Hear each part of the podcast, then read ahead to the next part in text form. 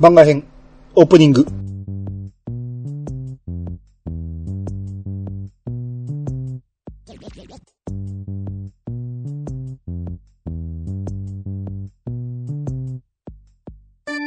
はい、こんばんは。はい、こんばんは。はい、えー、ドラクエ10の、えー、バージョン1番外編の、えーはい3回目ですね。はーい。えー前回が、ええ、とガタラのキークエ終わったところでええ、どこ行くかいうところでですしたよね。ね。で、次、冒険ガイドが、はい。えーアズラに行けと。うん。うん。僕がね、昔見たね、ええ、あのー攻略では、ええ。行く順番書いてあって、その弱い順番？はいはいはい。えー最初の街のキークエの順番で言うと、アズランが一番弱いって書いてあったんですよ。はいはいはい。うん。で、次行けっていうことな、やから、もしかしたら行きやすいところ書いてくれてるのかなと。あ、しっかりとその辺も把握したんですよね。なんかもしれないですね。ええうん。っていうことで、まあ、あえー、アズラン行く前にね、はい。まず、ちょっとラッカランに行って、うん。あのーメダル王のクエストとか、ああ、もう、できるんですね。うん、やっとこうと思って、ルーラーストーン欲しいし。うん。うん。っていうことで、えー、まずガタラから駅に入りまして、はい。ほんなら、えー、前もったあの、冒険ゼミの会員、うんベスコっていうの。はい。これ、今やったらいけんちゃうかと、その、イコキークエ終わってるんで、うん。で、話しかけてみると、えー冒険ゼミの会員になって、えー基礎を身につけようと、うん。えー言われまして、えークエストの443番、はいはい。始めよう、バラ色冒険生活っていうのを、うん。で、これ受けまして、僕、それまで受けたことないんですえ、よ。マジですか？ええ。これ簡単にできるからやっといた方がいいですよ。あ、うんですか？うん。で、あのーまずね、えーゼミナール会場に入りますと、ええ。まあ、見た目がね、あの、地の祝祭ってあったじゃないですか。はいはいはい。あれみたいな感じで、中に講師のベスカトーレっていうのがいまして、はい。まあ、これも、えースライムベースの格好してるんですけど、あ、なるほど。はい。うん。とりあえず受けてみると、それこそほんま地の祝祭みたいにこう、問題に対して番号を選んでいく感じで、おー。もうそれはもう、まあ、基礎中の基礎で。もうも。僕でもいけるな。もう誰でもいけます。うん。が、えー、全問正解しまして、はい。うん。で、早速終わって、で、次、学長のね、マスカレイドっていうのが出てきてね、はい。で、それと面談するっていう形になって、ええ。まあ、マスカレイドやから、あんま覚えてないけど、多分、マスカット色みたいな感じだと思うんですよ。はいはい。うん。で、そこで最終試験ということで、君が思うバラ色の冒険者ライフとは？って聞かれて、で、選択肢がね、こう、まあ、ええ強くなるっていうのと、うん。金を稼ぐっていうのと、うん。友達を作るっていうのと、うん。あと、モテモテになるっていうああ。4択なんですね。意味深ですね。はい。うんこれ、なん、なんか正解あったかなと思って、まあ、とりあえずどれでもええかと思って、僕4にしそうですね。うん、やっぱりモテモテですよね。えもちろん、モテモテ選びまして。え。はい。ほんなら合格って言われて。おーそれでもど、全部。だから何選んでもいいんでしょうね。うん、多分。うん。まあ、いろんなことできますよ、いうことでしょうね。そうそうそう、何目指してもいいですよっていうことなんでしょう。うん。で、これで、えー、443の始めようバラ色冒険生活っていうのをクリアしまして。はい。で、これで、この、ゼミナールを、えー他にもあるなやつを何ぼでも受けれるようになりまして。ええ。で、もう一回受けるとね、えー、ルーラストーンもらえるっていうんで、ほほほほ。とりあえず何個かあるうちの冒険の基本1っていうのを受けまして。はい。まあこれもめちゃめちゃ簡単なんで、えー全問正解して。うん。で、それでとりあえずクリアしたんやけど、そのさっきのね、マスカレイド学長っていうのが、はい。なんか話を始めて、なんか昔、こう、いろいろ冒険をしてて、うんベスカトーレのハートを射止めたみたいなことを言い出すんですね。うん。えー最初に入った時に、そのスライムベスの格好したやつはいはい。を射止めたっていうことは、あ、ベスカトーレは女なんかと。うん。うん。で、今でもここにおるってことは、奥さんなんかなと。うん。まあそういう裏設定があるみたいですね。まあ裏じゃ、裏じゃないけど、設定があるみたいですね。うん。で、まあとりあえずこれでルーラーストーンもらいまして、えそれでもらえるんですか？もう簡単ですよ。どっか行ったりじゃなくて、もう、もう、もう、もう、なんやう、。もう超簡単なやつをね、2個受けるだけで、すぐ終わるし。うん。うん。で、えー、そのまま次、電車乗りまして、はい。えー、ムービーが始まって。うん、ああですね、はい。うん。うん。で、放浪の賢者、放浪。この放浪っていうのは、放浪の賢者やから放浪って言うんですね。絶対そうでしょうね。うん。いや、僕今気づいたけど。うん、で弁当持って、弁当持ってくるんですよね。そうそうそう。うんで、なんかこう、電車乗ってると、こう、こっちチラッと見て、うんなんかこう、行き返しの、えー、あれを受けた、うん。行き返リストだと、うん。えー、見破られまして、はい。うん。お主の故郷、エテーネの村は、冥王ネルゲルの手で封印されし大地、うん。えー、レンダーシアの真ん中に位置しておると。うん。えー、そして勇者覚醒の光が放たれたのもレンダーシア。うん。そう、お主は彼女を目指さねばならぬのじゃ。バージョン1からこんな話あったんですね。あれね、それは僕覚えてますあ、。そう、全然覚えてないけど。で、そのためには何をすべきか教えてやってもいいのじゃが、今はキーエンブレムを集めるのじゃ、と、うん。と言われまして。はい。うん。で、ラッカラン到着して。うん。で、駅着いたら、まあ、まずメダル王の方に上がっていこうと思って、ええ。こう階段上がったところに、えー階段の途中に、えーまとめや束ねっていうのがありましたね。うん。うん。で、セイトンマスターのササラナお姉様に憧れて、えー独自のまとめアイテムを開発していたら、すっごい子たちができちゃったのですよ、と。うん。うん。まあまあ、隣におるササラナにさっき声かけなあかったみたいやけど、まあまあ、とりあえずまとめ屋の方に声かけて、はい。うん。ほんなら、カメレオン傘、えー、まあやってる人にはおたおなじみの、はいはいはい。カメレオン傘と万能の証うん。をもう早速ゲット。早いっすね。ですね。証一つも持ってないのにもうまとめる万能の証をゲットしましたよ。うん、で、これでね、えー、何の効果もないんかと思ったら、一応おしゃれが3上がるっていうね。おうん。まあまあ、とりあえず一応つけといて。で、あと傘も持ちいいのですよね。そうそう、傘、傘も持ってますよ、今。あ、持ってますか ドアコは傘似合うんですよね。あーうん。あれ、通常はね傘持つ派です？あの、ふんわりするじゃないですか。ああ。ふんわりすんのは好きなんやけど、ええ。武器が何持ってるかわからんくなるから、あ、なるほど。うん、あんまりつけないですからね。はは。うん。で、そのね、束ねのね、左奥の方に行くと、ええ。テカカっていうのがいまして、はい。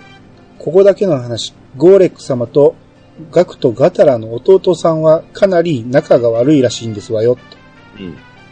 とあこれ、ガタラの弟さんってことは、ダストンのことですね。ああ、あ、え？ゴーレックとダストンは兄弟だと。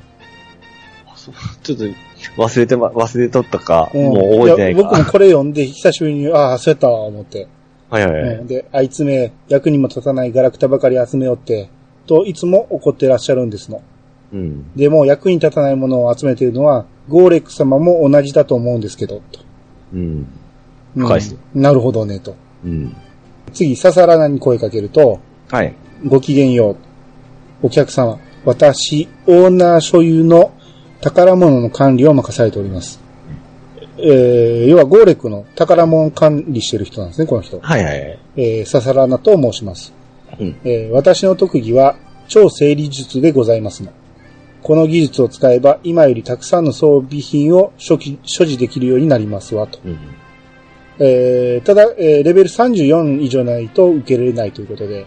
うん。うん。あまあ、まだ、多分30ちょいぐらいだったと思うんですよ、この時。はいはい。だからまだ受け入れないということで。うん。うん。で、ゴーレックの方に行きますと、はい。えー近づいたらこう、ムービーで、えーよく参られたでありますな。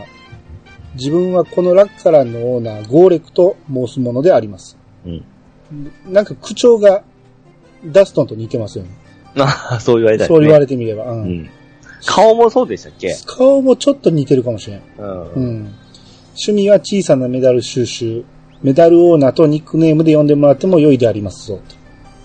とだからまあ、ここではメダル王ではなくてメダルオーナーですね。うん。うん。こう、ゴーレックのね、えー、左手前におる人に声かけると、ええまあ、この人は、えーモンスター討伐隊の隊長で、ウェルナーっていう人で、えまあ、要は100討伐でくれたり、え。100種類につき50枚くれたりっていう人ですね。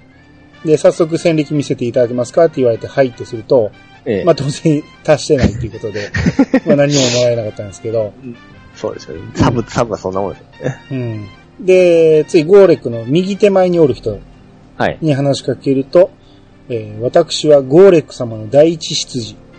えー主人がこの島のオーナーになられて以来、ずっとお使いして、お使いさせていただいております。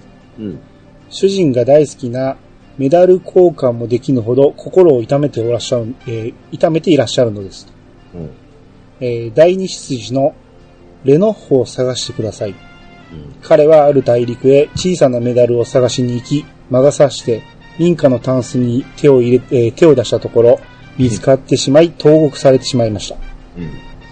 えーその後、主人が当局に掛け合い、レノッホは釈放されたのですが、そのまま行方がわからなくなりまして、主人は自分が命じた任務のせいで、レノッホの人生に傷をつけてしまったのだと、大層お悩みなのでございます。うん。どうか見つけてくれませんかと。はい。えーこれが、えークエスト33番のメダルオーナーの開墾。ほう。うん。これを覚えてますね。覚えてますね。まあ大体サブやったらすぐ取りに行きますから。あ、まあ、サブの時はね。うんえあの初めてやった時はね、え僕、あのー最初の、えーアズランのはい。キークエを終わって、手伝ってもらった人に、ええ。あの次何したらいいかなっていう相談したら、はい。あのーすぐに石もらえるから、行きましょうか、言って連れてってもらったんですよ。ああ、そんなことがやってたんですね。そうそうそうそう。うん。これ多分その人らが最初の、えーフレンドだと思うんですけど、はいはい。うん。で、だからすぐに一旦覚えてるんやけど、うん。一緒にこれ受けてるから、はい。読んでないんですよ、ほとんど。ああ、なるほどね。うん、焦るから。うん。もうポンポンポンポン飛ばしていくから、全然何やってるかわからんままやったから、うん。これ読んで初めて、あ、こういうことやったんやっていうのが分かって、うん。うん、あ、レノフはそういうことで行方不明だったんかと。うん。で、えー、こう、プクランドのオルフェアの町で降りたようですが、その後の足取りは不明です。はい。他の大陸へは行っていません。うん町ではなく人の暮らす場所を探せばきっと見つかりましょうと。これ、まだこの時点で行ったことないプクランドやから、はい。ここんな漠然としたあれでは探されへんなと思うんやけど、そうですよね。もう僕ら覚えとるんです。一直線に言ってしまいますけど、そうですよね。うん、普通に考えて、僕、だからこれ完全に連れてってもらったから、はいはい。うん。こんなん絶対見つからんわと思ったけど、まあまあでも普通考えたら全ての人に話しかけるから、うん。まあいつかは見つかりますけどね。う。うんん。それで、いや、その人も、あの、今だったら表示されるんでしたっけ？ここにおりますよっていうのは。えー、そこまで、そこのマップまで行けば、はい黄。色い丸がつくけど、ええ何のクエストの黄色丸かは分からああ、なるほど。そこはじゃあうまいことやってますね。ん。ですね。うんうん。で、えっとね、ラッカラの町に立ってる人で、うん。バートルっていう人がいまして、はい。えーわしはレンダーシアの地から、猿、高き身分のお方を探して海を渡ってきたのじゃ。うん。しかしこの町にもあの方の姿はなかった。一体どこへ行ってしまわれたのじゃろうか。これ誰のことやろうと思って。ええ。えー結局わからんのですけど、ほうほうほうレンダーシアの地から高い身分の人が来て、どこへ行ったかわからない。そんな話あったかなと思って。全く記憶ないですね。うん。ラッカなんですよね。わからんで。うん。まあ、わかる人いたらちょっと教えてほしいんだけど、うんこれ誰のことなのなと。あと、エイダっていうね、人間のおばあちゃんがいまして、はい。えーこの島はいいね。夢がある。私も若い頃夢を追いかけて散々無茶したものさ。うん。今はただのおばあちゃんだけどね。私はレンダーシアのナウテの傭兵団を率いる女リーダーだったんだよと。うん。これもこんな話あったかななんか傭兵団レンダーシアからよく出ますね。うんこんなんあったかなと思うけど、うん、まあなんかの、あれなんでしょうね。後から追加ですかね。そんな雰囲気いではない。やー、どうやろう。そんな感じではないですけどね。うんで、続いて、えー便箋やヒサメっていうのがいまして、はい。えーこれね、あの、カウンターの中にも入れるんですよ、ここは。はいはい。中っていうかカウンターがあるだけなんで、どっちからでも話しかけれるんですけど、ええ。ちょうど走っていった時に、中から行ってしまったんで、中から話しかけたんですね。はいはい。ほんなら、世界中で便箋屋をやっているのが、エルフの女の子だけって気づいてました？って聞かれうーん。た。あ、そう言われてみればそうやなと、僕これ初めて気づいたんですよ。僕なんかそれ本で見ましたわ。あ、そうですか？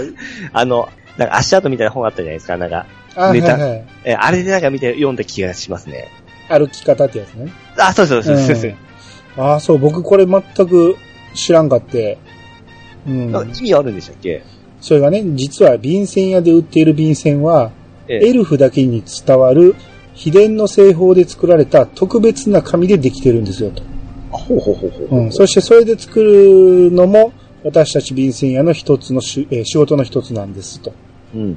だからエルフしかできないと。なるほど。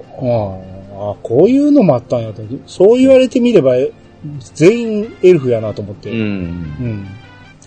で、えー表から話しかけると、えードアチャッカ大陸のカルデア洞穴にいるアイアンクックがたまに落とすメダライト合金を持ってきてもらえませんかと。うんうん。でこれが、えークエナンバー92の、えー輝けメダライト。はい。うんまあ、とりあえず、とりあえず受けるだけ受けといて。うん。で、次ね、宿屋の、はい。えー案内係クックに話しかけると、うん。えー実は先日、世界宿屋協会の一員が、とある遺跡でたまたま、この奇妙な小箱を見つけてきました。うん。えードルアーム王立研究所で調査してもらった結果、うん。道具の大事なものから使うと、時々輝くような文字が浮かび上がるそうなんです。うんあ、あれのことかと思って。え、なんでだっけ？え、わかった、わかんないです。不思議なすれ違いですよ。あそれか。うん、これもらうときこんなすメッセージあったのにすっかり忘れてましたけど。多分、多分もう連射ですわ。そうそう。で、我々にはどうすることもできませんので、冒険者であるドアラジコ様に活用ししていただければと思いますと言って。はい。うん。で、早速使うと人間女の、えーカタカナでヒート字。うん。これもすっかり忘れて、誰ともすれ違ってないですけどね。でもいつもね、それ、あのシステムってすごいですよね。なんで？いやー、なんか、よう、そういうの、チェックするますか。うん。よう、あの、まあ、プログラムでしょうけど、うん。どの範囲で拾うかとかですね。あーですね。これ、だから、何？すれ違いの条件設定した段階で、ええずっとサーチし入れてるわけですもんね。うん。その範囲、範囲もわからないですよね、どのぐらいの。ああ、そんなに広くないけど、だよく、あのーメギストリスでよくすれ違ったりするんで、あまあ、まあ、人がいいとこだったですね。うん、近くにあんまりおらんから、まあまあ離れてもするかもしれない。うんそれってやっぱりスリあの、ドラクエ9でやった 3DS のすれ違いのイメージがやっぱあるもんで、あ DS の。えっていうより、あの、ダブルすれ違いがあったじゃないですか。え あれ一回もやったことないですけど。えー、そうなんですか？ええ僕完全、あの、すぐ完走しましたけど、マジですか？うん。あの、オフ会とか行ってたから。一回もないです、僕あれ。ああ、そう。えーしまいには僕、ニヤカでやり出して、ええ。3DS2 台あればできますんで。そうか、うんそういう技がある。もう簡単にできるんで。ううんん。まあそういうのもあって、もう追加されなくなりましたけどね。はいはい。消えましたね、途中でね。うん。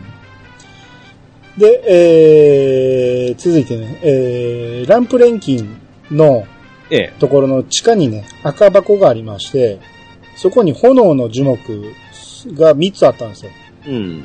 これなんかのクエで買いに来たような覚えがあるんやけど、うん。結構なんか買うと高かったような気するんですよ。はいはい。炎の樹木って。あ、これこんなところに宝箱あったんやと思って。うん。うん、すっかり忘れてましたけど。うん。で、早速オルフェアに来まして、うん。えー、レノホ探しに。はいはい。もう一直線です。キラキラ大風車島へ行きまして、はいはいで、もう早速レノホにもう一直線でか声かけに行きまして、うん。えーのどかでいい場所ですねと。ここにいると私はどうしてあんな一生懸命だったのかと考えてしまいます。うん。ぼんやり風車や、えー気球を眺めていると、仕事に明け暮れていた時には気づけなかったゆったりとした安らぎが感じられるのです。え、蔵の方に頼まれて、私を探していたですってお手間を取らせてしまい申し訳ありません。確かに私がメダルオーナーの第二筋、レノッホでございます。ふむふむ。私が戻らないために、ゴーレック様が責任を感じて悩んでいらっしゃると。うんそうでしたか。私としたことがゴーレック様にローから出していただいた、えーいただいたお礼も申し上げずに、なんということを。うんえーローに入っていた間に、旅人たちから集めた小さなメダルのこともあります。わかりました。すぐに戻ることにしましょう。って言ってんのに、ええ。動かないんですね、こいつ。あ、そうでしたっけ？えうん。あれ何してんやろうと思ってもう一回話しかけると、え。ええーご安心ください。私はあなたをお見送りしたらすぐにゴーレク様の元にま戻りえ。ましょう。ああ、そういうことか。そういうことだよね。目の前では消す消えられへんから、それ。うん。何、何かの問題ですよね。えーそれより、なぜまっすぐ主人の元へ帰らなかったのか、その理由が知りたいですか？って聞かれて、うん。で、はいってすると、えー自分で言うのもなんですが、私は主人に忠実で仕事熱心な男でした。で、もう牢獄で、えー暮らすうちに、ある日、ぷつりと糸が糸が切れたように、ええ。すべてがどうでもよくなったのです。うん。あの時の解放感は一生忘れられないでしょう。そして晴れて自由の身になった私は、心の赴くままここへ来たのでございます。うん。まあ、大した理由がないんですよね。心の糸が切れたっていうだけですね。はいはいはい。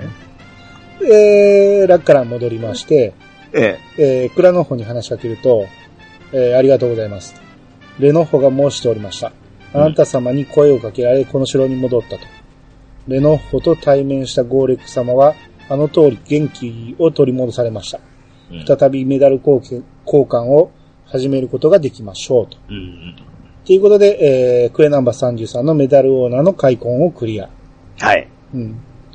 クラの方が、それにしても、ゴーレック様があれほど心を塞いでいた原因が、小さなメダルを回収できていなかったことだったとはと。えー、レノッホの身を案ずるあまりかと思っておりましたので、正直ショックではありますが、今回のことで、主人の小さなメダルへの愛情の深さをさらに知ることができました。うん。なるほどね。うん、で、えー、何を思い立ったか、もう一回話しかけてみたんですよ。ええ。ならこう、まあ、全く同じようなことを言うんですけど、はい。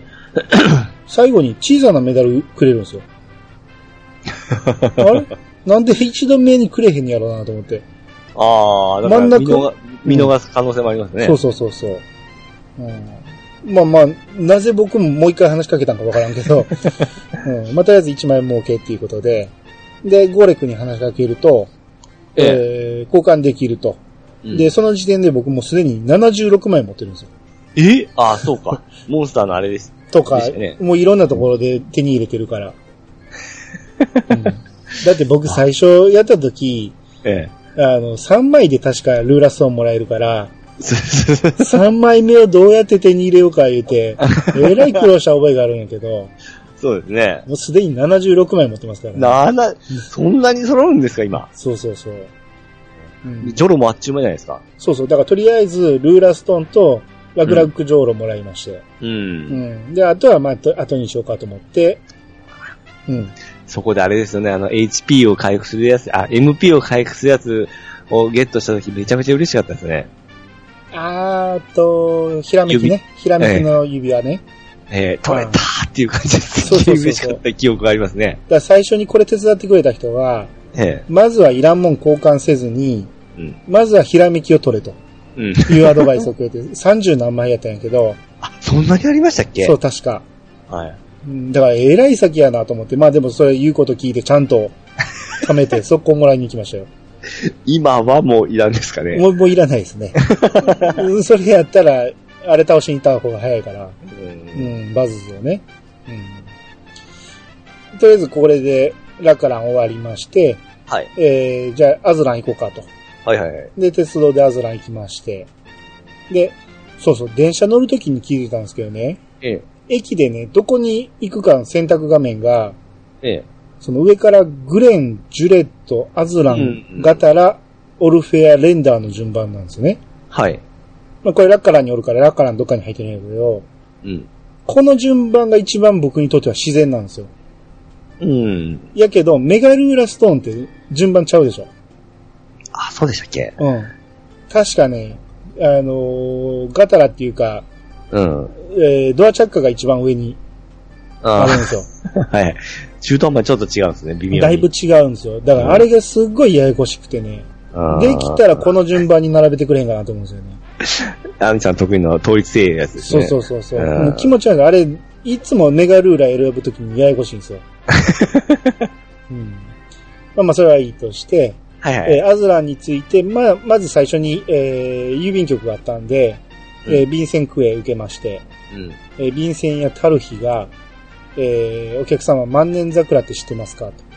と。えーこの街の周りにいる浮遊樹がたまに落とす珍しいお花らしいんですけど、すごくいい香りらしくて、うん。えー万年桜の花びらを織り込んで新しい便箋を作ってみたいっていうことで、うん。えークエナンバー19の新商品は桜の香りを受けまして、はい。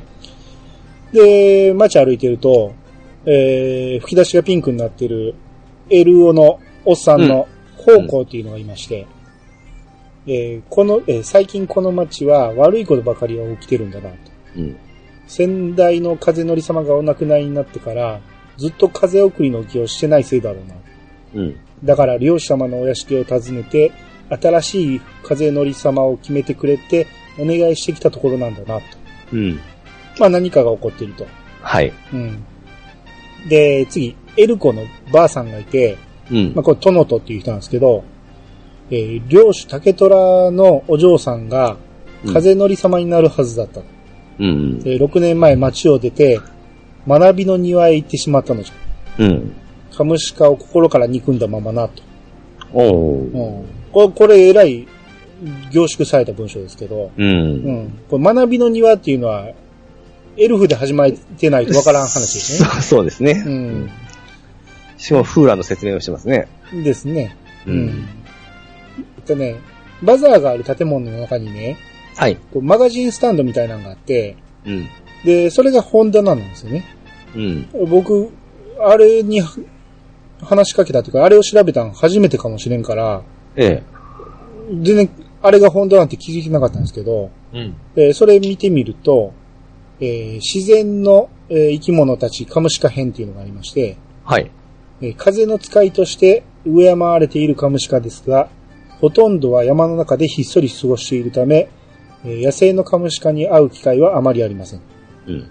カムシカはとても穏やかな性格の持ち主。いつも群れで行動し、夏は野草や木の実を、冬は木の皮を食べて過ごしています。うん。最近では風なきの岬のあたりで発見したという人もいるようですが、どうか脅かしたりせず、そっと見守ってあげましょうと。うん。まあ、カムシカの生態が書いてあるんですね。はい。うん。で、えっとね、漁師の方、えー、竹虎の家の方に行きまして、ええ。えー、馬小屋が先に、えー、あったんで、馬馬小屋の方行ったら、うん。えーエルコのフシコさんっていう人がいましてね、うん。えー、年老いたカムシカは、群れを離れて、風乗りが過ごした地で余生を送ることを好みます。うん。ここでは昔からそんなカムシカの世話をしておりますと。うん。まあ、フシコさんは、えー、カムシカの世話をしている人ですね。はいはい。うんまあ、後からできますけど。うん。で、屋敷内に入ると、はい。えーエルコのおばさんのソンネ。先代の風乗り、風由良様の周りにはいつもカムシカがいたよ。うん。風乗り様はカムシカに愛されるんだ。だけどお嬢さんはカムシカにお母さんを取られたといつも寂しそうにしていたね、うん。と。おうなんかあるんですね、声でね。うん。そうですね。うん、徐々に分かってくる感じで。はい。で、漁師竹虎に話しかけると、そなたは旅の者かと。わしに何か用かと。うん。っていうところに、えー、もうすぐ娘が帰ってくるところなのだ。おうって言って、フーラが帰ってくるんですね。うん。で、フーラよくぞ帰ってきてくれたと。若葉の試みに合格できなかったからといって、そう気に病むな。え。うん。あ、そうか。合格せんかったよね、そういえば、うんでむしろ、諦めがついてよかったではないか。やはりお前は風乗りになるべきなのだ。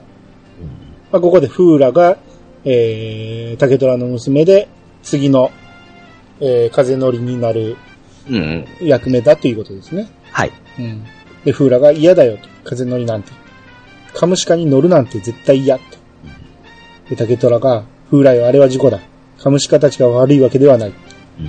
それにどうやら、ヨキジーの具合が相当悪いらしい。うん。これ途中でね、ヨキジー、えー寝込んでる人がおったんですけど、はい。もうもう今にも死に死にそうな感じで。うんで、この町はもう6年も風送りの儀を行っておらん。えー町の風はよどみ、体の不調を訴える者も増えている。わしは漁師として新たな風乗りを決め、風乗りの儀を取り行わねばならぬ。身を風らよ。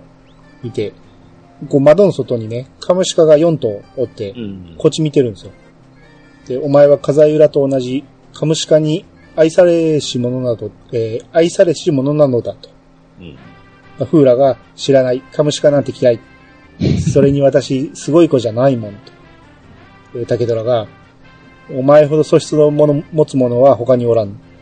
えー頭を冷やしてよく落ち着いてよく考えるのだ。うん。フーラがとぼとぼ出ていくと。はい。で、こっちほったから、ほったらかしちゃったんで、えーラジコの方を見て、竹虎が、ええ。えー見た通り、このアズランは面倒な問題を抱えておると。うん。フーラが決心しないことには、風送りの儀はできぬ。だがわしも鬼ではない。ああは言ったが、かたくなに拒むなら、他の方法を探すつもりだ。すまぬが一つ頼みを聞いてほしい。フーラに会い、胸の内を聞いてほしいのだ。うん。フーラの部屋はこの向かいだと。まあ、フーラの話聞いてこいということでね。うん。で向かいの、えーフーラの部屋行きますと、えー鍵がかかってて入れないのね。はいはい。で、そこに、こう、ソンネが来まして、この屋敷におったおばはんね、うん。えーお嬢さんにご用かいと。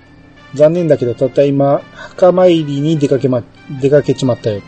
うん。で、町を出て北にいたところの、風なき岬に、風浦奥様のお墓があるんだけどね、うん。お嬢さんは何か辛いことがあるといつもあの墓に行くんだと。うん。うん。まあ、行けっていうことですね。うん。まあまあ一応でもね、竹虎にもう一回話しかけてみると、はい。えー旅人よ、そなたの考えを聞かせてほしい。えー私はフーラに無理強いをしたと思うか？って聞かれて、うん。まあしたと思うからはいってすると、はい。そうか、そう思うだろうなと。わしはあの子に厳しく当たったが、あの子はまだ母親の、えー影を追ってばかりいる幼い子な、えー子供なのだと。うん。えーフーラを呼び戻してきてくれ。風乗りなどにならなくていいこと、いいということにしようと。うん。うん。っていうことで、まあ、とりあえず、風なき岬に向かうわけですけど、まはい。あ、その前に、えー、まだ聞いてない、話聞いてない人がいっぱいおったんで、ええ。ギルドがね、ええ。職人ギルドがあるんやけど、わけあってまだ準備中だと。あ、まあ、はいはい。っていうところがあって、これ何のギルドかわからんけど、うん。まあ今更多分、新しく追加はできへんやろうけどね。まだそうなってるんですよっけですね。あうん、あ。アズラにこんなんあったっけ？と思いましたけど。うん、で、あと、教会があって、はい。えー教会の前に小顔のね、えーブロンガっていうのがいまして、はい。えーここはキリカ聖堂。いにしえの大僧侶、キリカの作りし、えー救いの家ってうん。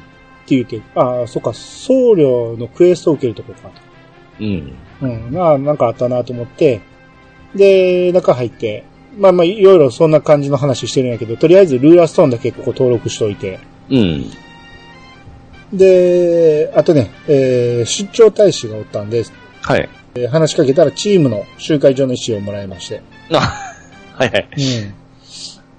うん。ですね。で、えー、あとね、預かり所にある本棚にね、うん。ある泉の逸話っていうのがありまして、はい。えーそれが、かつてアズラにキリカという僧侶がいた。はいはい。うん。ある時、彼は他の僧侶と共に修行のため一つの泉に訪れることとなった。うん。そこは視覚ある者がその姿を映すと未来の姿が見えると伝えられる奇跡の地、うん。三鏡の泉と呼ばれていた。うん。うん。で、泉は鏡のように彼らの姿を映すだけだったが、キリカが姿を映すと僧侶たちはどよめいた。うん。エルドナ神の姿が映っていたのだ。おおほほほほ。そしてエルドア神の、えー啓示を受けたキリカは神の教えを伝える役目を担い、見事に果たした。うん。今もその教えはキリカ修道院に、じゃ、キリカ修道会に伝えられていると。はあ、はあはあはあ、ああ、こんなん本棚にあったんやと思って。絶対誰でも見んですよ、それ。ねえ見ても、初めて見ても意味わからへんですうね。ん う。ん。あとね、えちょっーと、本に詰め込みすぎですね。ですね。一回読んだら多分二回目読まへんしね、これ。ええうん。だから、あ、こんなん書いてたんやって気づくのはだいぶ後になるんですよね、これ。で、えー、宿屋にも本棚あって、はいここ本いっぱいあるんですけどね。えー、アストルティアの歩き方、エルトン、えーエルトナ大陸編ということで、えー温暖な気候と豊富な雨量のエルトナ大陸は、高湿度に適し適した植物が広く分布する。うん。最も森林地帯の多い大陸だと。ああ、そうですね。うん。で、その中でも特筆すべきは、大陸の北東部にある世界樹の存在であろう。うん。世界樹は麓のクオンの森のみならず、ツスクル平野からもその姿を見ることができる。うん。青々とした若葉はまさに生命の象徴と言えよう。うん。世界樹は有史以前よりあったとの文献もあるが、今ある世界樹は樹齢500年に満たない。500年前に何があったのか謎に包まれていると。うん。樹齢500年もないと。うん。そんなさ、その前には何があったんかって感じね。はい。うん。まあ、この辺はもしかしたらこの後明かされるんかもしれないですけど。うん。500こんな設定ね。そう、こんな設定があったっていうのをすっかり忘れてましたね。ね全然忘れてますよ。っていうより世界中がクオンの森にあったっていうのもね、うん。あ、そっか、あっちがそうやったんかと思いましたもんね。ああ。うん。で、えーっとね、銭湯のね、はい。えー受付のエルコのおばさんが、ええ。えー、追って話しかけると、この人がね、その黄色の15人目やったんですよ。うん、ああ、はいはい。うん。で、この僕すっかり知らんか忘れてたというか知らんかったんですけど、ええ。サンビタリアがね、ええ。いつも通りのセリフ言うんか思って飛ばしてたら、うん。なんかいつもと違うセリフ言うんですよ。はい。ほんで、あれと思ってシステム画面見ると、ええ。えーずっと昔だけど、私も仲間と冒険した頃があるんだと。うん。なんだかその頃の思い、えーその頃を思い出してきたよ。懐かしいな。ほうほうほうほう。ふふ、仲間の一人が少し君に似ていた気がする。え、何これ？こんな話あったんやと思って。そんなんだったら電車ですよ。ねえ、ま、サンビタリアのが。うん全く、だっていつも同じこと言うから飛ばしますやん、こんなん。うん。うん。びっくりしましたよ。で、えー、温泉はね、開店準備中だと。はい。うん。で、特別ご招待のお客さんで賑わっていると。うんえーでも大変な事件が起こって、実は男湯のお湯の出口が詰まっちゃって、うんお湯が出なくなってんねんと。えー中のお客さんが風邪ひいちゃいそうなのよ。うんあんたみたいな若い娘さんに頼むのは忍びないんだけど、男湯に入って詰まりを掃除してく来てくれないはいはい。でこれがクレナンバー173のドキドキ湯煙事件。うん。えーまずは急いで掃除道具を調達してきておくれと。うん。あ、そ、そっからなんやと思って。今風邪ひきそうなお客さんの中におるんちゃうのと思うけど。で、それが上春、上春向両南の、えー東側に夜の間だけおと、えー現れる腐った死体がお掃除棒というものを落とすのよと。はい。まあ一応受けるだけ受けて、うんまあ風邪ひきそうなお客さんをほったらかして、とりあえず、もうちょっとそこ行くのは先になるなと思いながら。夜限定ですね。うん。で、えー、また本棚がありまして、はい。アズランを吹き抜ける風。えー今より数百年前、天変地異により風がよどむようになったアズランを救ったのは、風の化身カムシカと風のりの少女であった。うん。それ以来、少女の血を引く一族は、時期が来るとカムシカを借り、アズランに絶えず新しい風を運んできた。うん。この儀式をいつからか風送りの儀と呼ば呼ばれ、今もアズラーの民を守り続けていると。うん。天変地異により風がよどむようになったということですね。はあ。深いっすな、そこまでうん。まあ、いろんなんがあるんですね、ここね。うん。うん。最後、エルオのね、えー、前竹。はいはいはい。覚えてますね、前竹さんねえ。ーはい。うん。領主様のお屋敷で、えー、カムシカの世話をしているフシコさんに胸キュンなんです。うん。どっかで聞いたことあるような。うん、で、フシコさんが、風音のユリという花を欲しがっているっていう噂を耳にしたので、プレゼントしようと思いましてと。はい。えーアズラン地方の暴れ狛犬が落とすそうなんですが、出た。はいはいはい。これがクエナンバー6の思いを花に込めてです。うん。これ普通にね、僕クエストを受けたん多分、これが初めてかな。と、そうですか。あ、まあ、ねその、ツスクルは別として、ここに、うん。アズランに来て初めて受けたのがこれやって、うん。もう、ようわからんまま受けたような気がするんですよね。う。うんん。なんやろ、これと思って。うん、で、確か、暴れ狛犬強いのに、なんか頑張って倒した気がしますわ。うん。強かったですね。ですね覚えてますわ。うんで、まあ、当時と逆ルートで、ここから外に出るんですけど、はい。えー、こう街のね、入り口にエルコの、カヤヌっていうのがいまして、うん。えーここは風の町アズラン。町を出て、えー北東に行けば、キリカ草原。うん。あのキリカかと思って。あ、なるほど。僕初めてこれ気づいて、ここに来て初めて気づきました。もう今言われて気づきました。うんあだからキリカ草原なんやと思って。何も気にしなかったですね。ねえ。うんで、南に行けばい、えー稲美の街道よと。うんこれ稲美のもよくね、よ、わからない。い、意味なのとか、稲美のとか、んなんかややこしいんですね、これ。僕のツフクみたいなもんですよ。ああ、ツルクスとか言いそうツルクス。うんで、とりあえず出まして、えーは風なきの岬に向かいますと。うん。で、道中いろいろクエストを受けてたんで、とりあえず、えー、冬樹倒すやつあったなと思っうて、ん。で、冬樹に3回ぐらい戦って、はいようやく万年桜の花ゲットして、うん。1回じゃないんですね、ここに来ると。珍しいですね、今思ったいや他もそうなんですよ。暴れ狛犬も3回戦わんと、風音のユリを落とさんかって、なんかこの辺は1回じゃないんですね。ちょっとずつ。でも昔はもっとでしたよね、多分。ああ、やと思いますわ。結構戦った気がする。ね。うんで、風なきの岬に入りまして、はい。で、ムービーで、こう、フーラがね、ナスビに襲われてるんですね。うん。で、それをカムシカたちが助けるんですよ。はい。でフーラが、こう、な、なんなのあんたたち。あんたたちなんかに助けてほしくないと。で、大嫌いって言って、キキちゃん投げるんですよ。はいはい。あの、手に持ってるぬいぐるみですね。うん。を投げて、で、そのケキちゃんがね、崖から落ちてしまうんですよ。はいはいはい。うん。めちゃめちゃ大事にしてるはずのケキちゃんですよ。投げつけただけではなく、崖に落ちてしまうと。えで、それを、あって言ったえ。ら、こう、はい。カムシカが取りに行くんですよ。うん。で、こう、フーラがホッとして、で、余計なことしないでよね、と。ほんで、こっちに気づいて、あなたはと。で、そういえばお父様の部屋に、部屋でもあったけど、私を助けてくれたカムシカに、あんな態度を取るなんて、ひどいやつだと思ったでしょで、入ってすると、ふふ、正直だね、と。で、お母様、ここから落ちて死んじゃったんだ、と。えー崖から落ちて、あそこに引っかかってたカムシカの子を助けようとして、そこで墓の方に近づいてね。うん。で、これお母様が好きだった花って言って、そっか、カムシカが備えてるんだ。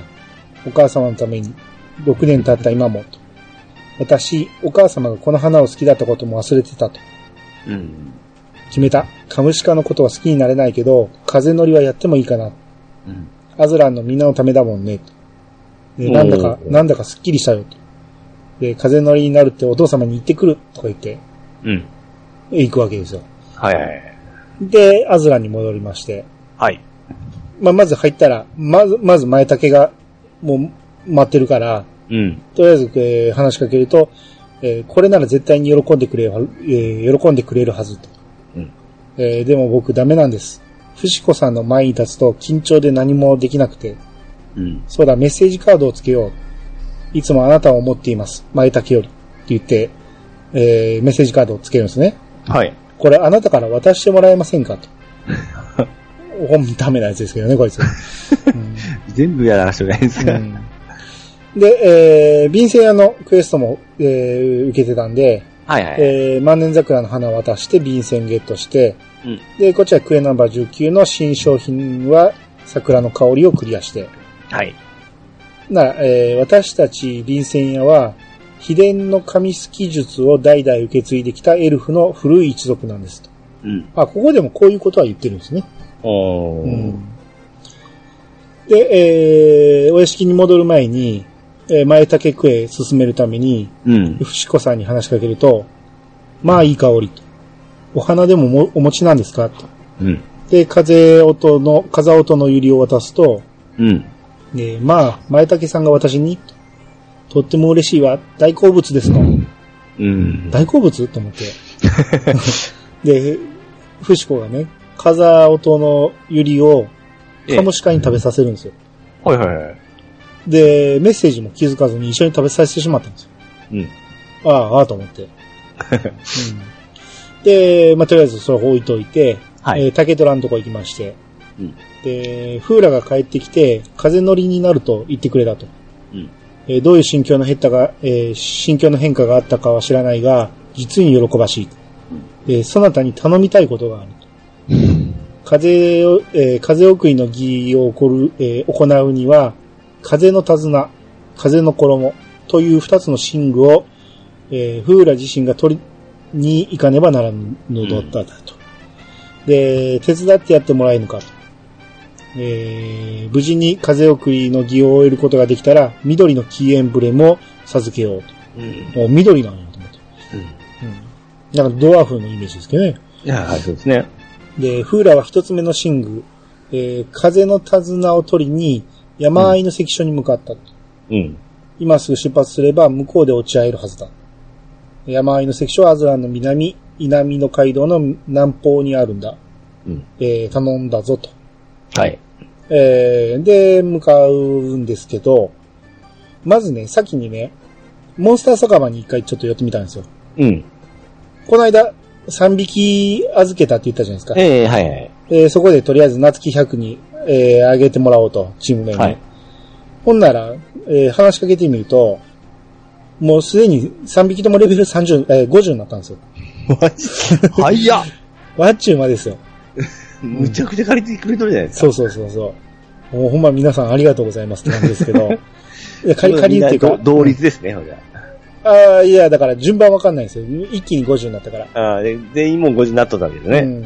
えで、こう、とりあえずみんな転生させて。えはい。で、レベル1になったけど、まあ、連れ出せるっていうことで、とりあえずケンタロスさん連れて行こうと思って。はいはいはい。うん。で、牧場が1個空いたんでね、ええ。連れて行くことで一枠空くじゃないですか。うん。だから、こう、マジカル、えーマジカルハットの消化って、ええーとりあえず捕まえに行ったんですよ。はい。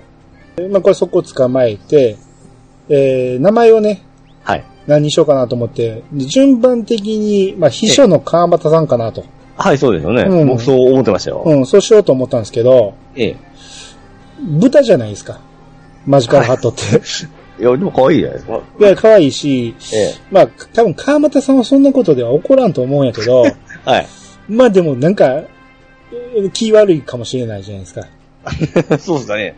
うん、っていうより他の人がなんかね、その女の人に豚に、川又さんに名前つけるなんて言って、なんかちょっと思われそうで、はい。あこうちょっとまあ避けとこうかと思って、うん。まあ順番的に四天王の豆田さんに。あうん、まあ豆田さんが豚とかじゃなくて、ただ単に順番でね。あ。あのちっちゃいフォルムだったら好きじゃないですか？ああ、そうですね。まあ可愛らしいしね。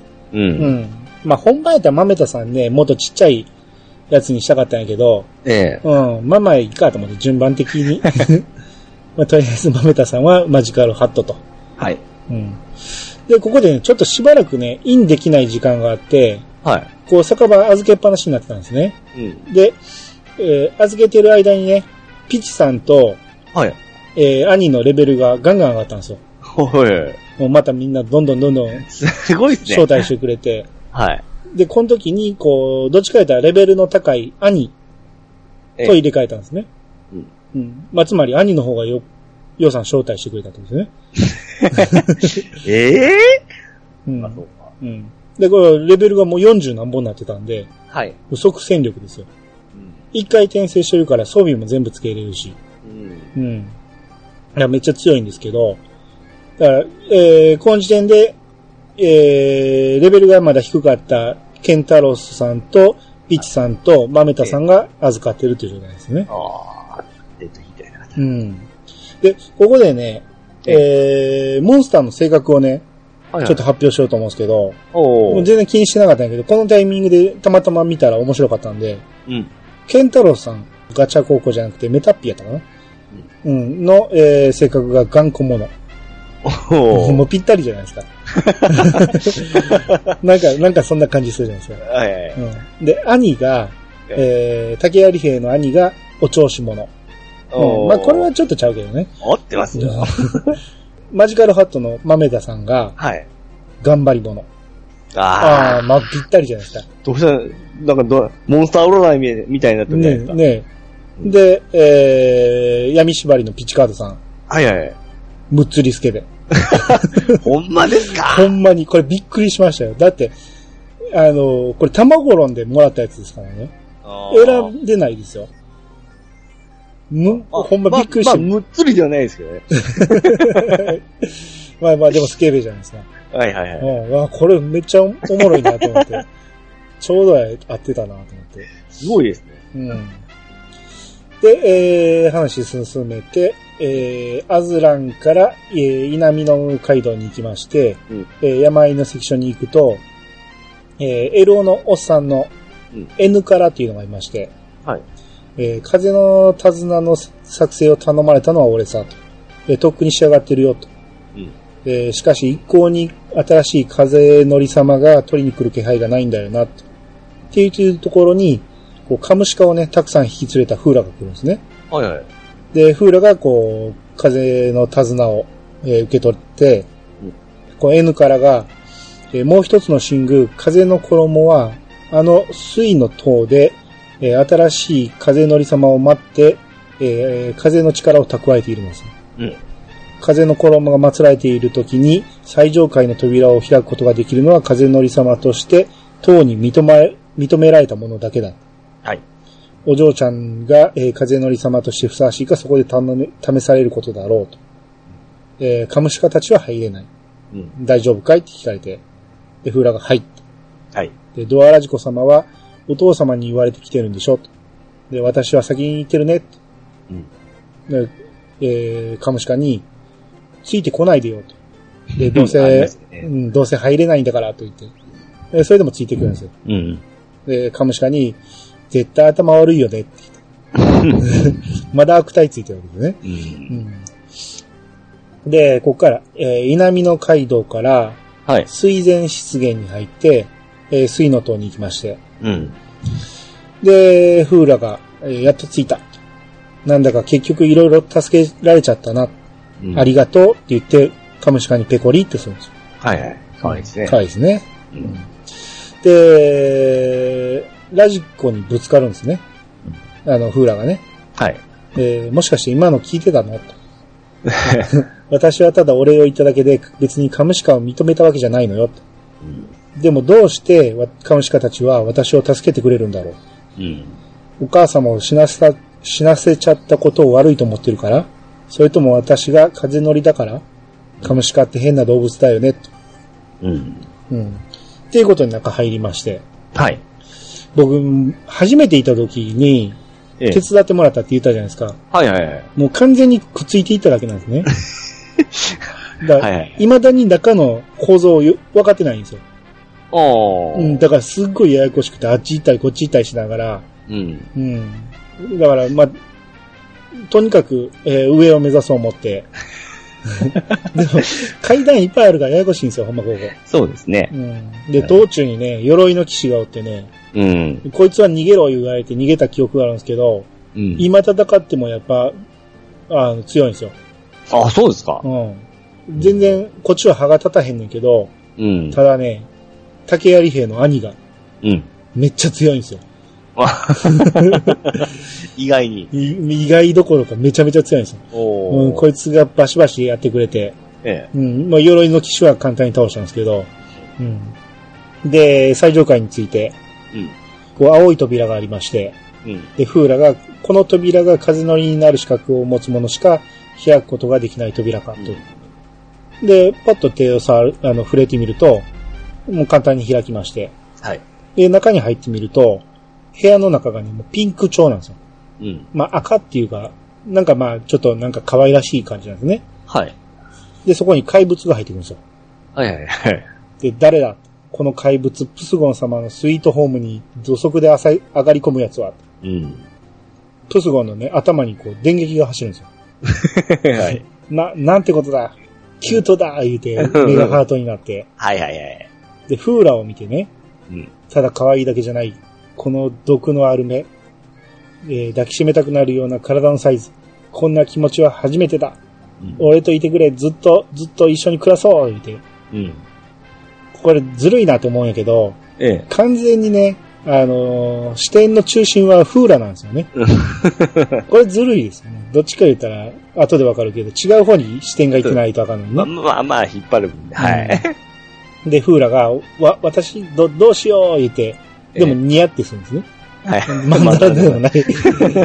うんで、こ、困るわって、だってわ、あなた怪獣だし、きっとお父様も許してくれないと思うと。あそこまで。うんそう、そう以外はいいんかと思って。うんで、プスゴンがね、えー、こう、ぬいぐるみのケキちゃんの方に手をかけて、はい。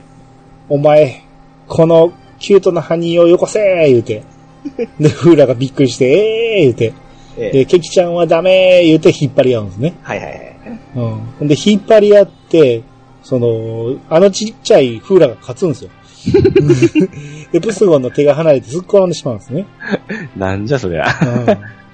うん、で、ここで、チリンチリンってなって、はい。またイベントタイム、タイムアウトですよ。え？ああ、また目、目折れたんですか？そうそう、メモってる途中にまたタイムアウトして、うん。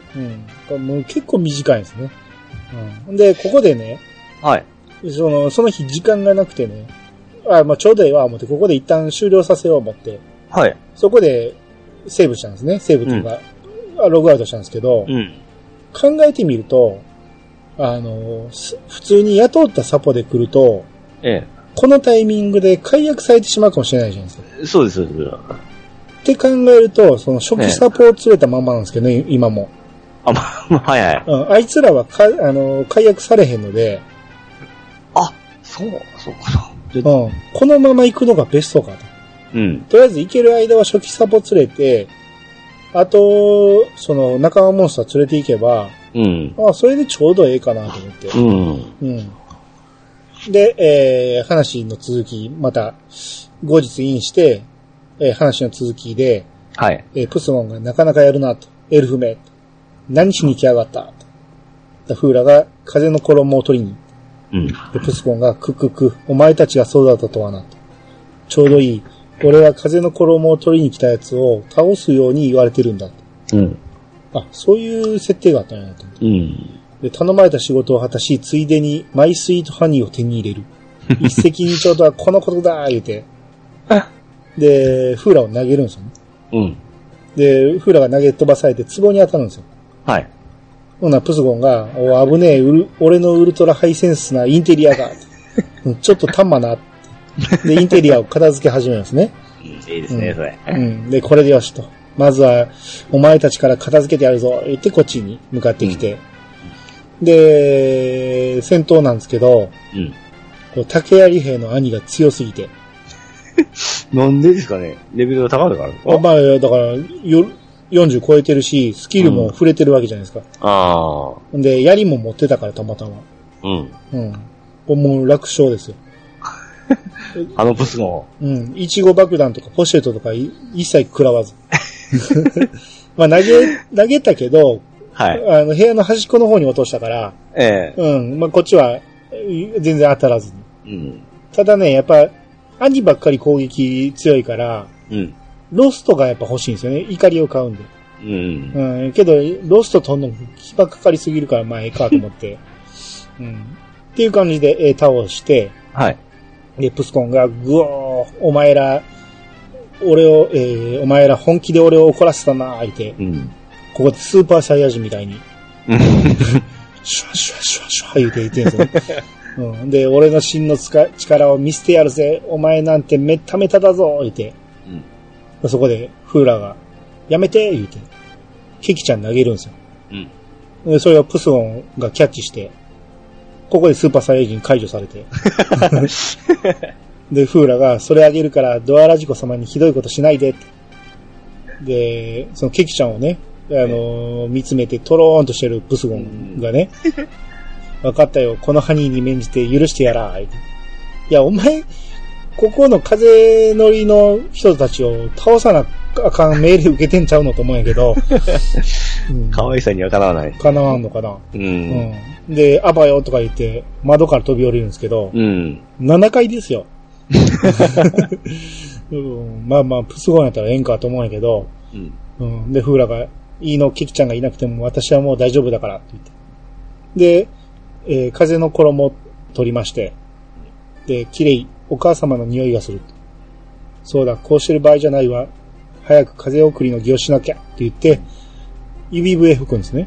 はい。で、カムシカが窓の外に現れるんですよ。うん。7回やぞって思うんですけど、飛んどんじゃないですか？うんまあまあ、か風のね、消しみたいなもんですからね。そうそう。んで、そのカムシカに乗って、7回やぞと思うんやけど、と飛んでいくんですよね。ええうんで、そこからアズラに戻りまして、うん。えー入った瞬間ムービーになって、あ、ですね、ムービー入るって。で、風の衣を着たフーラが、うんこう風の手綱をつけたカムシカに乗って、うん。こう、いろんな屋根をぴょんぴょん飛び回っていくんですよ。うん。で、その屋敷の舞台のところに着くと、はい。えーフーラがただいまの、えー風送りの儀により、あ、今のがそうやったんかと思って、えーこれまでアズラに吹いていた古き風は、その役目を終え、彼方へと去り行きました。うん。このアズラに、てんてんてん、えーっと、えーっと、って言ってこう詰まってるんですよ。はい。で、ここで、えー思い出して、このアズランに風乗りフーラがある限り言うて、うん。で、育みの風を絶え間なく吹かせ、町を守り育てていくことを誓いましょうんう。。で、ここで民衆がおー言ってパチパチパチってやつね。うん。ここで入り口に入ってきたところになるんで、はい。入り口におったカヤヌが、えー、風の衣は、フーラちゃんが、えーか次の風送りの儀を行うまで、水の塔で眠るのよと。うん。ああ、まあ、その度に取りに行かなあかんってことなんですね。う。うんん。まあ、それ含め儀式でしょうね。ですね。ううんん。あ、そうそう。ほんで、えー、宿屋の前通るとね、はえー、前丈がまだ紫色なんですよね。い。うん。あ、そうか、まだ報告してなかったわと思って。で、話しかけると、うん。えー、ふしこさんにユリを渡してくれたようですね。とありがとうございました。うん今頃ふしこさんもメッセージカードに気づいてくれてるかな。うん。ああ、ドキドキして、もうどうにかなりそうです。でこれは僕からのお礼です。って魔法の節水国をくれて。うん。で、クエナンバー6の思いを花に込めてをクリアしたと。はいはいはい。まあ、勘違いしたまま、思いも伝わらず、はいはい。うん。結局、でもこいつはこのまま何もできないままなんですよね。ううんん。でしょうね。うん。で、エルコのばあさんのはい。トノトが、えーこのところ南西のみえー南西の王都、上春ムイの方から悪い風が吹いてくるのじゃと。うん。未だ50年前の事件の傷跡が癒えぬ悲しい都。何かあったのじゃろうか、と。ああ、まあまあ後でわかるやつですけど、はい。うん。まあこんなところからもこういう話があったわけですね。うん。で、ここでわかるのが、こう、王と上春ムイって言ってるってことは、はい。アズランは国じゃないわけですよ。うん。王都の中のアズラン町って感じですね。はい。うん。なんで、エルフの大陸っていうのは一つの国なんですよね。うん。うん、他と違って。はい。うん。っていうのがわかる。うんおー。ほほほほ。うん。で、えーっとね、寝込んでたヨキじいさん。はい。そのヨキじいは寝込んでしまった言うて、言ってましたけど、竹虎が。はいはい。うんそのじいさんのとこ行くと、こう、フーラがね、来てね、えー、ヨキじいのために頑張るから見ててねって言ってくれて、うんこう嬉しくて涙がとか言って、うん。えおかげで風が清められて、すっかりこの通り言うて、体調が良くなったのですよ。って言いながら寝てるんですけど。うんまあまあ、そういうのがあって、はい。えーで、屋敷で、うん。木、緑のキーエンブレムをくれまして、で、しかし、風の衣が風のりの手に渡らぬよう、水の塔に魔物を配した者がいたとは。このような辺境にまで、悪しき魔の手が及んでいようとは、世の中どうなっておるのだ。うん。フーラが、ドアラジコ様、本当にありがとう。おかげで少し、えー私も少しだけ、自分に自信が持てるようになったよ。うん。私、風のりとして頑張る。えー大好きなお母さんの仕事を継いでみせる。カムシカたちとも協力して頑張るからね、と。うん。デレが来ましたね、デレが。ですね。うんで、ここでストーリー経験値でレベルが33に上がりまして。はいはい。うん。で、ここまでね、一回もフーラの部屋に入れたことがなかったんですけど、ええ。これクリアしたことでフーラの部屋に入れたんですよ。うん。で、中でフーラがね、私はね、本当は学者さんになりたかったんだって。うん。ああ、そっかそっか、そんなこと言ってたなと思って。うん。で、フーラの部屋の本棚があって、はいはい。そこに、フーラのすくすく日記っていうのがあったんですよ。はい。で今日で生後100日目、フーラが初めて笑いました。笑顔が私に似ていてとても可愛い。フーラが生まれて1年。今日、暗夜ができるようになりました。うん。竹虎さんもヨキジーも嬉しそう。フーラが生まれてもう2年。夜、カムシカが窓の外から眠っているフーラを見つめていました。うん。カムシカに愛されているこの子が、いつかアズランの希望になりますように、と。ああ。なるほど。うーん。いいですね。これ、僕多分読み逃しましたね、最初のう頃。うーんん。これすごくいいですね。僕結構そ、このカムシカのこの、下りが好きなんで、ほうほうほう。ムービーを含めですね。あうん。で、前も言いましたけど、他のキャラでやった時に、フーラがちょっとあのー距離があったんで、寂しかった記憶もすごいあるんですよ。あ。だからここエルフでしないとちょっと距離があるんで、ああ、それは確かにね。えだ僕的にはね、あんまり、はいアズラの話って、えええあのー、思んないとは言わへんけど、他と比べたらちょっと落ちるんですよ。ちょっと静かというか、まあ音楽も相まってですね。うん。そんなに事件が起こらないじゃないですか。フーラがぐずってるだけですからね。うん。で、ね、戦ったのもプスゴンだけやし。あーまあ、僕が最初戦った大ボスがプスゴンだったんで、あまあまあ僕もそうですけど。えーうんやっぱり、それなりに、やっぱ思い入れはすごいありますね。あまあもう思い出はありますね。ううん。初めてて手伝ってもらって倒したっていう感じで。うん。うん、その後、そのレベル上げとかも一緒にやってもらったりとか、あー結構いろいろやってもらったんですよ。僕はプスコなんで、あんその発売日に今のチームのメンバーなんですけど、うん一。緒に、あの、そこでやって、組んで、そのまま水の塔に行って戦ったんですよ。おうほうほうほただレベルも低いんで、う。うんもう。すごいこう、ギリギリの戦いしたきすごい記憶があるんですよね。ああ、そうそうそう。だから僕も手伝ってもらったはいいけど、ええこっちのレベルが低すぎて、しかも、アタッカーが僕、何のスキルも取ってない戦士一人やったんで、他がみんな死んで死んで、ええ最後僕一人残って、もうあかんわ思ったラスト A ペチで倒したって感じ。何人で行ったんですか？よ、えー、4人ですね。あ僕二人で行ったんです、そのメンバー二人あで。で、僕が盗賊で、え向こうが僧侶だったんですよ。あ、ほうほうほうほう。で、僧侶が死んで、最後僕一人でなんとかやって勝ったんですよ。ああ、やっぱその辺、ちょうどいいバランスなんだね。う んあの、ピリオとか使ってましたもん。ああ、ピリオって。ピリオじゃない。何でしたっけ？また間違えましたね。え？ピオリムか、ピオか。ええ。そっちの方ですよ。うんまだ、あの、浅いレベルが。うん。うんそういうのを駆まあ使して言うても、ピッチさんやからそこそこレベルを上げてたんでしょ？いや、この当時はまだなかなか上げにくかったんで、うん。まあ同じぐらいで僕ゆっくり上げたかったんですけど、うん。その、まあリーダーが行こうやっていうことで行ってしまったんですよ。ああ。えーそれで勝てたんですごい嬉しかったんですね。うん。うん。ねまあここはちょっとやっぱその辺のバトルの思い出もちょっとありますね。うん。うん。今はもう結構ぬるいですけどね。まあね。どうしても。うん。まあ今日はこの辺にしときましょうか。はいはいはい。うん。まあまあ緑のキーエンブレムをもらったということで二つ目ですね二。つ目ですね。うんはい。で、次どこ行くかっていうことですね。まあ、あれは何ですか？あの、アナウンスはどこになってます？アナウンスは一応、えー、グレンです。ああ、グレンか。だそれも、だから、攻略と同じなんですよ、順番的に。うん。弱い順で言うと、アズラン、次グレンなんですよ。だ最初に言った、あれはガタラは強い方なんですよ。